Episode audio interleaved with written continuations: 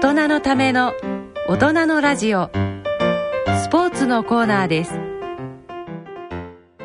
い、はい。えー、続いてはスポーツのコーナーです、えー今日はですねスタジオにゲストをお招きにして、うんはい、あの大人のスポーツのコーナーお送りさせていただきます、はい、えっ、と株式会社梶社の常務取締役で、えー、シードリームの編集長でいらっしゃるえー、田久保正美さんにスタジオにお越しいただきました。今日はありがとうございます。まああの私のとこも出版社なんですけど、全くこう毛色が違うというか、ね、私たちはなんかクソ面白くない、ね、いろんなことばっかやってるんですけど、ね、あの本当にこうあれですよね、はい、こう潮の香りがする。そう今日ねあの、はい、スイードリームの一番新しいのを持ってきていただきましたけど、はい、この表紙も素晴らしい。素晴らしいですね。坪田先生この雑誌で。そうもうねき今お聞きしたら6年間もあの連載をさせていただいてるということが分かりました毎毎号出していただいて。アンタイエンジング・アット・シーということで、ええ、素晴らしい。あの今月号は海で食べるご飯と海から来たご飯ということで EPA/DHA とかですね。そういうような話。あとビタミン D とか。そういう、海と。関係あるお話食事の話。してます、ポイントはどこですか？ポイントは。ポイントはねあの EPA/DHA っていうのは海にいたら、はい、普通例えばね心筋梗塞になったりだって野菜食べれないわけじゃないですか、ね、だけど活気になっちゃったりとか。になっちゃったりとか、はい、だけど全然ならないわけです、はいはい、どうしてかって言ったらご存知のようにえー、EPA/DHA を豊富に含んでいる魚とか、うん、アザラシとか、うん、食べてるから、うん、あれもうだからマリンサプリ。マリンビあのミネラル？マリンビタミンですから、うん、そういう話。じゃあ実際にあの一時期ね昔ってあの、結構こう栄養何を乗せるんだっていうその活気とかいろいろありましたけど、うん、今はそのじゃあ長期的に海に乗る時のこういわゆるその食料計画うん、なんていうのはどど世界一周レースなんていうともう本当にレトルトで、あのそれ以外にサプリメントをちゃんと計算されたものを飲まされてます。あもうそれちゃんと入ってるわけですね。あのレースですとできるだけ重くしない軽くするためにはもう例えば歯ブラシ1本以上は持っちゃいかんとかですね。すごい厳しい制限がある携帯制限があるそうですだから食料ももう最低限しか積まないですよね。よくなんかこう漂流しちゃうとあのカモメ取りましたみたいなのありますけど。あありますね。よよくあるわけじゃないでしょうけど。いざって時はじゃやっぱその鳥。そう魚と鳥ですよね。はいたくまさん自身はあの海の方は今どうですか？ヨットの方はどのぐらい僕はね年に数回プライベートでは乗るぐらいであの夢の島マリーナでヨットオーナーが、ええ、あの船長やってくれって言って頼まれて乗ってるんですけどね、え、じゃあ毎回年に1レースは出てるあ出ます出ます。あとはまああの仕事で上では乗るのがすごく多いんですよ、あのテストセーリングだとかなんだとかで記事にしなきゃいけないですからね、乗るんですけどプライベートではあんまり乗る機会がいやでも羨ましいですね。そうやって仕事の上でも海にちゃんと行けてね、はい、やっぱり海に行くだけで僕なんかプラスだと思ってるんですよ、ああのー、どっかでね聞いたことあるんですけどセーリングセラピーっていう言葉があるって、本当なのかなと思って。要するに海の上でセーリングをする風で走ること自体で、体がこう活性化して健康になっていくっていう。僕たちはあのもともと医学部のヨット部だったんだけど、はい、まあ年に数回こう集まりますよね OB が、はいはい、みんな言ってますよそうやって。でここに来るとなんかもう体調良くなるし、ええ。まあ、お日様浴びるだけじゃなくて、え、こう塩の香りとか、ミネラルを吸収みたいなイメージありますよね。空気の中にミネラル入ってたりするかもしれないですね。長年ね知ってるオーナーさんでもうお年と召してて、糖尿でね目がねほとんども見えない状態になったんですよ、はい。うん、車もねもうボコボコになっちゃうから運転するなって言われて、えー、でその方が沖縄へ一転して移住して、でそこで毎日ヨット乗ってたら見えるようになってきた。すごい。それ、えー。本当ですかって聞いたら「いやあの本当だよ。もうどんどん回復してんだよ」っていう。で何ですかって言ったら毎日ヨット乗ってるだけだよっていうふうに言ってましたけど。ヨットに乗るっていうのはただお客さんで乗ってるんじゃない以上、ええ、すごく運動量もある意味ええ、ありますね。ですよね。ええ、まああのクルーザーでセーリングクルーザーでのんびり走ってるのは、まあ体力あんまりいらないですけど、あのレースに出るとやっぱり動きますからね。それから絶対昼間太陽の下にいるよね。これだけでもすごい違いますよね。だって太陽に浴びてる時間が半端じゃないじゃないですか。だって一回見てたらすごいな。えーよく昔言われたじゃないですか遠くのものを見てると目が良くなってるとかそうですよね。だから水平線ってすごいこう遠いですからね、だからあとあれじゃないですか。人ってこう海をこうこう組み立てたいかだみたいに渡っていろんなとこ広がってったから、うん、海に出るとあの長生きしようってあのこういきなりこう遺伝子がスイッチ入ったりして。あるかもしれないですね。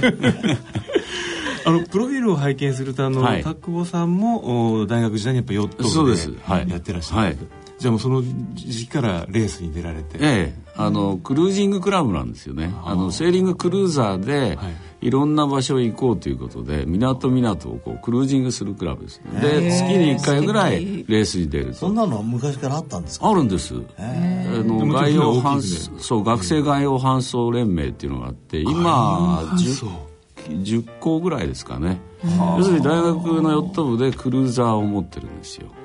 で大学同士の戦いもあるんですけど普通はあの坪田先生みたいにあのディンギーって言って、1人か2人乗りの、ディングキャビンのないタイプなんですけども、クルーザーの学生連盟っていうのもあるんです。でクルーザーの場合はクルーザーに乗って、はい、いろんな港へこう旅するクルージングクラブっていうのとそれは日本だけじゃなくて、はい、こう海外外洋にも出て海外まで行ったクラブはないですけどね。うちのクラブはあの日本の学生で初めて小笠原まで行ったクラブなんですなんかこう学生の時から港港に女がいるみたいな。そう。いう生活じゃないんですね。いやそういう生活じゃないんですけどね。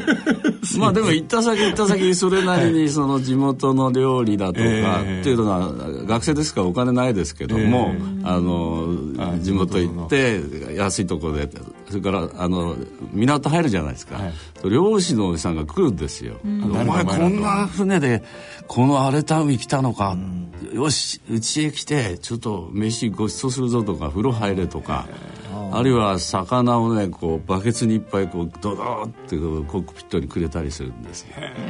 そういうこう人との触れ合いと行った先のその地産地消。もうそれをねすごくあの味わい深いクルージングを、うん、それやっぱり同じねスポーツでも全然幅が違うし、ね、ちょっと違いますね、ね、はい、毎日競技場ぐるぐる回ってるのとなかなかそういう出会いはないですよねで長丁場だとやっぱり夜のナイトクルージングって言って、星空の下でずっと。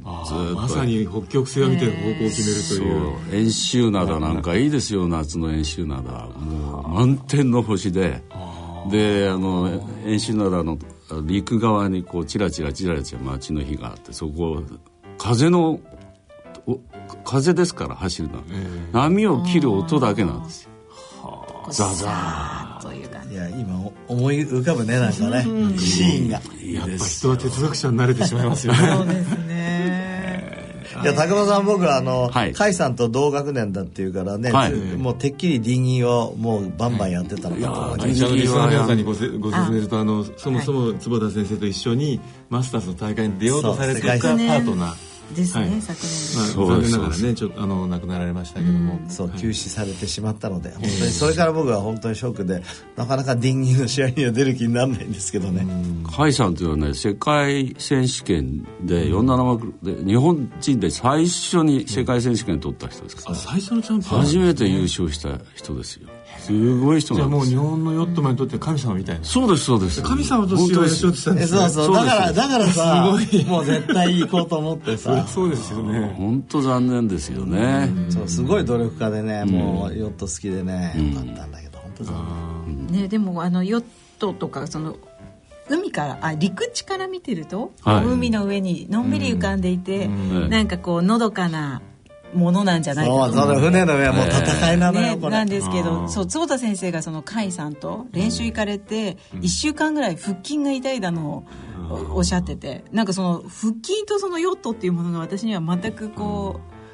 あの一緒にならなくて どんな？こんなこんななって そうそうそう。風でほらセール風がを受けてセールが倒れるじゃないですか、えー、それを反対側へ人間の体の重さでこう起こすわけですよね。そのバランスを保つために腹筋使うんですなるほど。で特に僕が出てたのはスナイプっていう形でトラピーズっていうのがないんですよ。トラピーズって分かりにくいかもしれないけど、うんあのちょうどマストのてっぺんから自分の体重を支えるこうラインが出てるのね、うん、新しいタイプの船はそれがあるから、うん、そんなに腹筋使わないんだけど、うん、自分のこうあの場所によって重量をうまくかけられる。かけられるんだけど、このスナイプはないのよそれが。えでも逆にこうすごく強い重い風が来た時に、この体重で支えられなくて向こう側にひっくり返っちゃうってことはもうあるありますありますだから風を逃がさないといけない。そうですそうです。全部フルに使えない。逃がしながら自分の体重で今度引き起こしてそうだから風が強いとやっぱり2人で150キロぐらいないとなかなかダメなんだけど。でも逆に風が弱い時は2人で100キロぐらいだった方が軽くてどんどん進むっていうですね。これは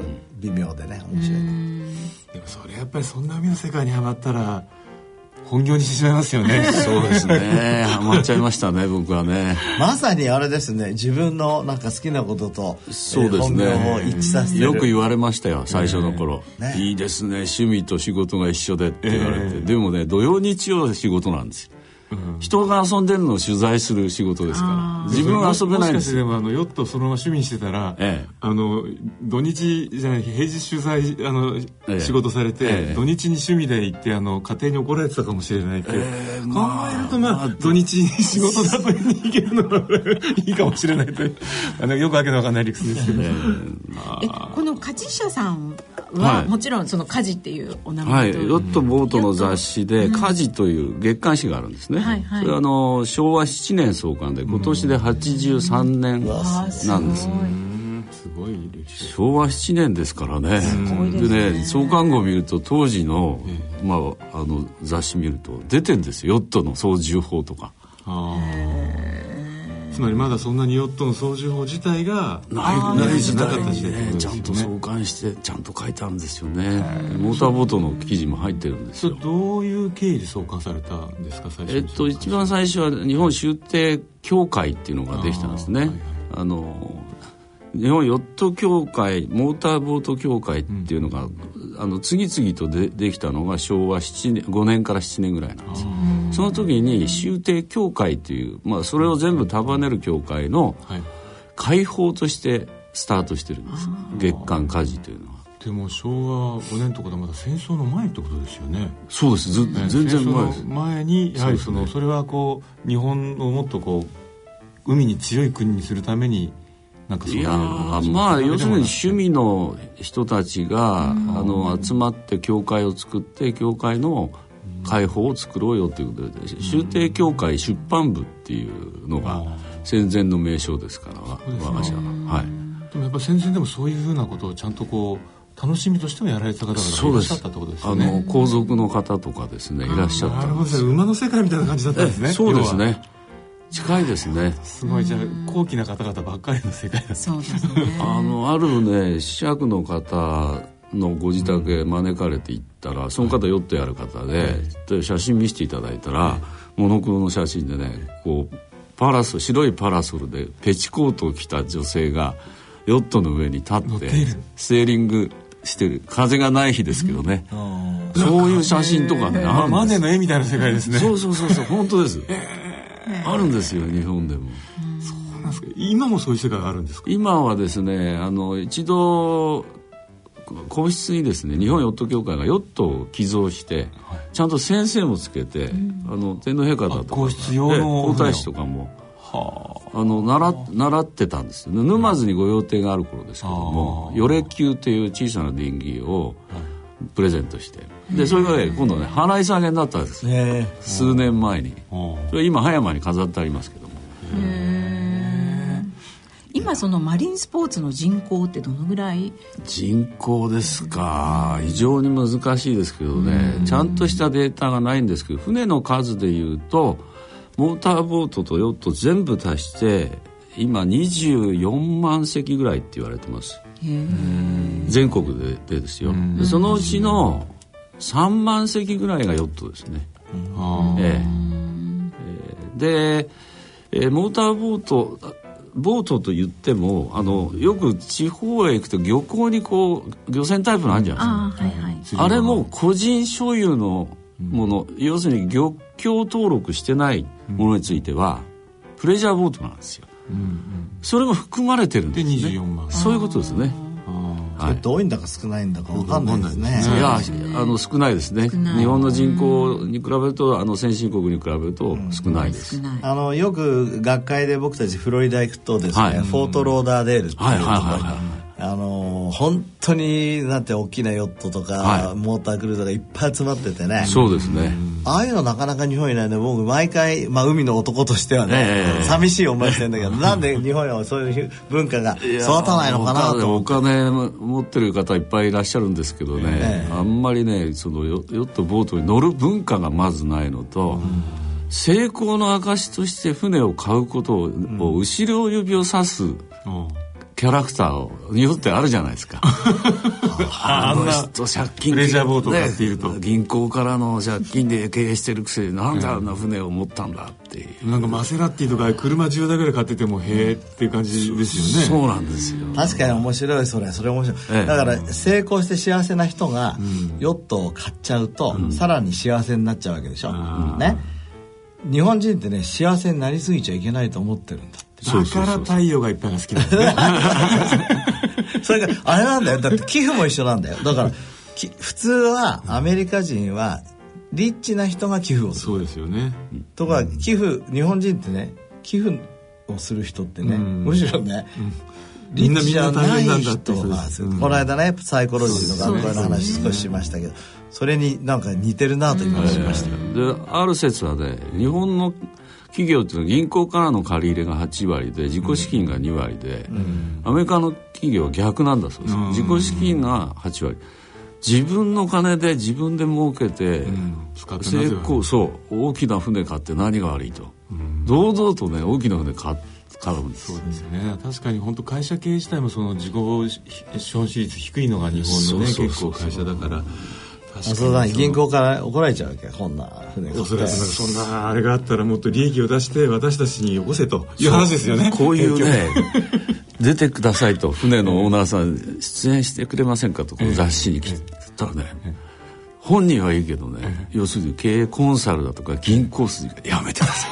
そう出ないでくださいっていや俺は出てもいいんだけど断られちゃってさとあと奥様がダメです。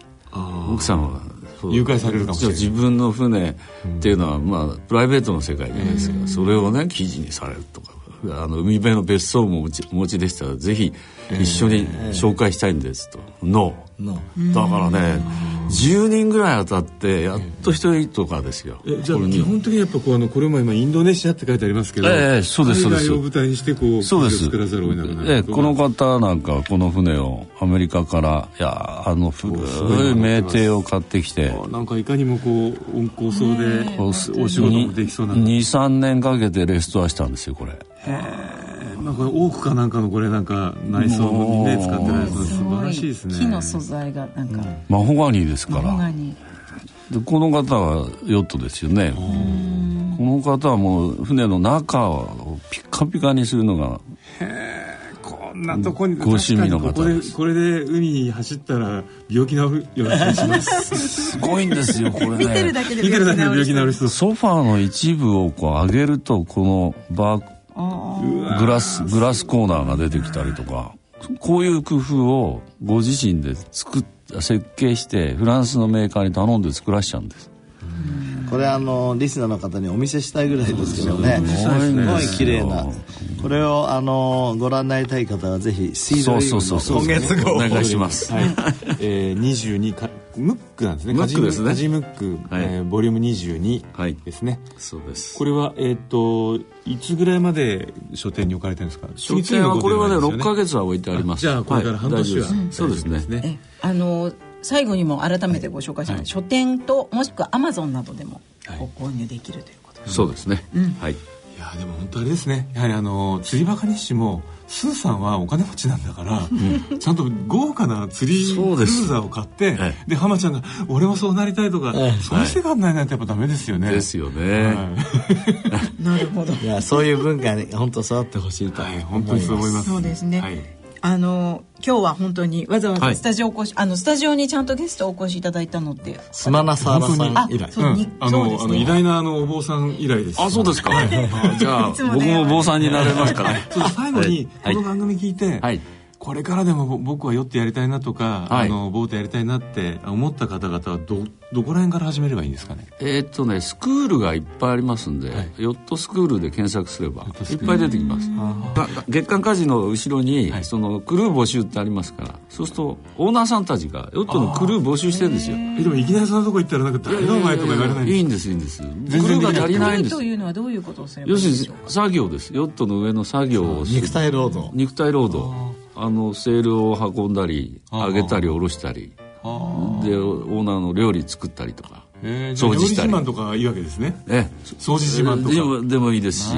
でそのうち教えてくれますから先輩たちが。あ教えてもらえるようになるまでは修行。そうです。確かにそれが一番いいですよね。一番クルーから入っていくのがね。そうです友達にもなれるし。そうそうそうそうそう。面白いですね。なっちゃうか。西澤さん、ええクルー研修日記。あとあの体験セーリングっていうのをセーリング連盟とかでよくやってますから、はい、あのそういうの調べていただければ。わかりました。かりました、はい、ぜひ。ぜひ。海に乗り出そうじゃないか、はい、来年の夏に備え、はい、そうですね。あ今年の夏今年の夏ですね。はい、ということで今日は株式会社家事社常務取締役拓保正美さんにお越しいただきました、はい、ありがとうございました。ありがとうございました。ありがとうございました。野村ちょっと気になるお金の話。今回は、老後の生活費です。お父さんお疲れ様でした。お母さんこそ大変だったね。娘の信子の結婚式も終わり、一段落ですね。そうだね。これからは二人で気ままな老後生活。一体どれぐらいのお金が必要なのかな？私も気になっていましてね。生命保険文化センターの平成25年度生活保障に関する調査によると、老後二人で必要な最低生活費は平均で月額22万円。ゆとりある暮らしのためには平均で月額35万4千円が必要らしいよ。二人で生活するには結構お金がいるんだね。二人で？これからは私一人で生活していきたいわ。お金に関するご相談は、お近くの野村証券へどうぞ。それ野村に来て大人のための大人のラジオ。はい、えー、今日の大人のラジオはいかがでしたでしょうか？いやいやね新年幕開けにふさわしい そうですね。テーマで腸内細菌で、ええ、あのもともとは幸せな論文の話から始まってそうですね。腸内細菌に終わるという、先生なんかその、うん、先ほど伺った中にない、今のこうあの1月1日に皆さんと届けた年賀状には書くのが間に合わなかった、うん、なんかあの隠れ重大ニュース、うん、隠れ重大ニュース。あの隠れ重大。いきなりこうあの、まあ、あのー、ねヨットの田久保さんにも来てもらいまして、えー、ちょっとやっぱりヨットにもう一回行きたいなと。えー、トラウマからもちょっとリカバーしてですね、えー、もう一回ヨットができたらいいなと思いまして、うん、海に近づく年にしたい。いいですね。なるほど。田久保さんのチームに入れていただくのそうですね。あのクルーとしてね。じゃあ僕は、ま、下働き。じゃあ僕はまずじゃあ下働きでじゃあご飯作るところからやっちゃおうかな、うん、確かにあれいい方法ですよね、ね、無料でいけるし、ね、喜ばれるし。本当にねクルーって足りないの。みんなねあのー、スキッパーって言って、舵を握る方やりたい。で、オーナーだからさ、オーナー 実は働きたくないわけ、あんまり。なるほど。ということは、まだまだ人材不足であると。そうですね。いうことですね。ね。はい。はい、ということで、えー、今年もよろしくお願いします。はい、よろしくお願いします。あ、はい、そうだ、久保田さん今年はなんかこれをやり遂げるぞってなるんですか？私はですね、まああのまあそのアイシャンプーという商品が出しておりまして、うんうんうん、それが、はい。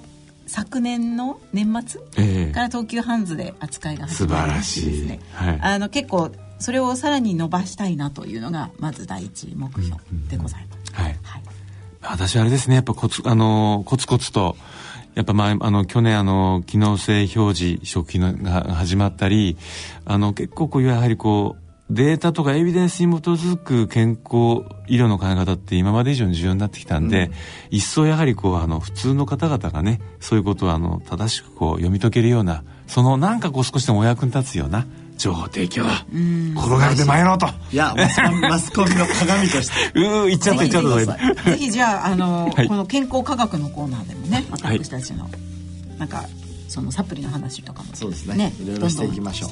そうですね。はい、はい。ということで番組では疑問質問ご意見ご感想をお待ちしております。郵便の方は郵便番号105-8565ラジオ日経大人のラジオ係まで。その他大人のラジオの番組ホームページからも投稿できます。はいということでそろそろお時間です。お相手は私久保田恵里と。西澤邦弘と坪田和夫とでお送りしました。それでは次回の放送まで。さようなら。さようなら。良いお正月を。良いお正月を。お年玉ください。欲しい。